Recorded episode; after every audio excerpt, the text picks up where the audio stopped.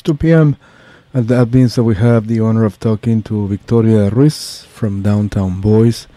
Victoria, ¿cómo estás? How are you? Bien, bien, gracias. How's everything? Uh, where are you right now? How's life? Um, it's pretty tough. I think that what happened with um, the death of George Floyd um, and at the hands of the police, and then what the police are doing all around our country and have been doing for hundreds of years now to black people um, has really always been a catalyst for why people fight. But right now, I think that there's um, a big mix of a lot of pain um, and a lot of desire and a lot of very crystallized and powerful dissent. So I think it's a really tough time, and you know nothing should uh, should operate as as quote unquote normal because yeah. It's really difficult you know because like, you said this is not just about uh, the murder of george uh, but about everything that has been building up uh, throughout hundreds of years like you said you know uh, against african american uh, people uh, against people of color. And it is a it is a it is a really tough situation that we're going through right now. How's new york at this very moment New York is a really um, difficult place to be. The New York Police Department set um, a curfew, but more than that, they're basically the New York Police Department is completely unleashed, and so they're basically um, protesting against the protesters.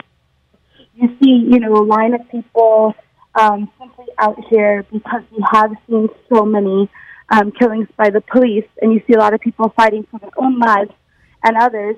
Um, and the police are just using tear gas and um, rubber bullets and beating people up. Um, and this is like throughout the city.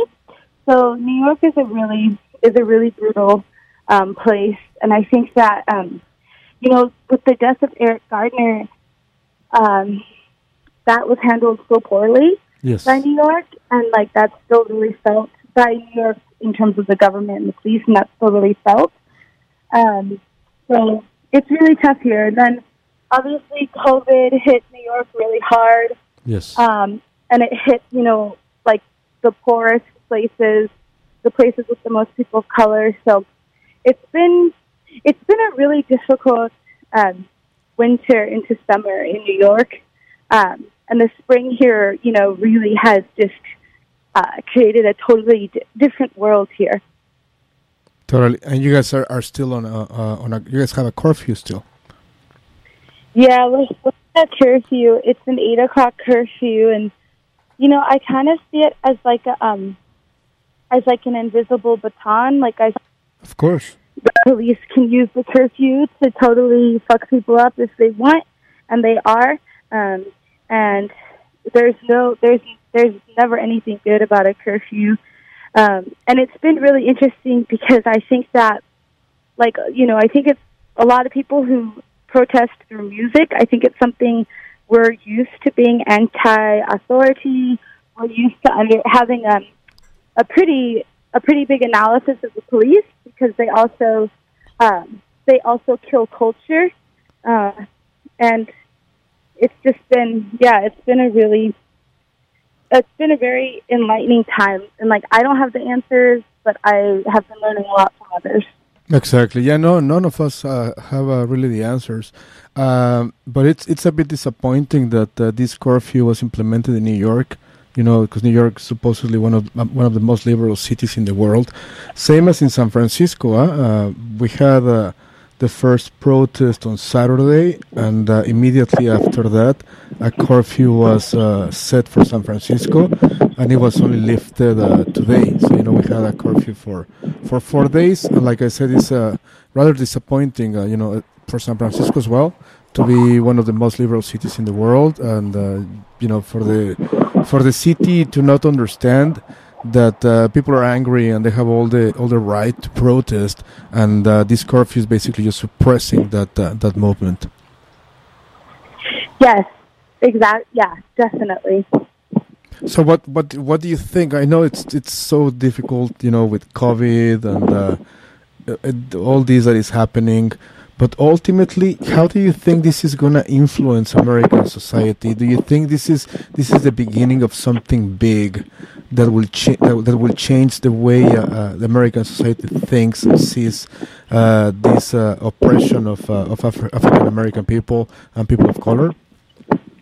I think, yeah, that's. I mean, I think that um, it's really interesting because it's like um, not interesting. It's really powerful because it's six years after Ferguson now, and like I feel like in those years, people people were already organizing and fighting um, capitalism and racism, obviously for hundreds of years. Of course, but you can just see that this is not like what's happening right now. It's definitely not point zero. It feels like we're like further along in it, which is why I think Sure. the police are acting so. Um, I mean, they're always completely, grossly, um, and recklessly lethal. The police. yes, It's like a new shade of that that I personally, just me as an activist, haven't seen.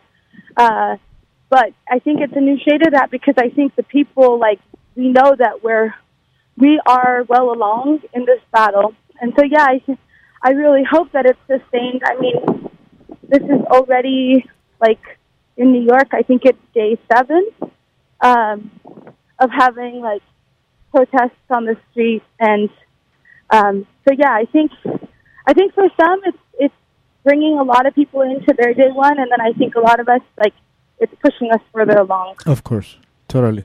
I've seen I've seen those pictures of of the breaks that are basically being left on the streets uh, to provoke people to use them to cause destruction. What do you think about that? Do you think there's something behind uh, all the looting and everything, or how do you see it organic? How do you understand it?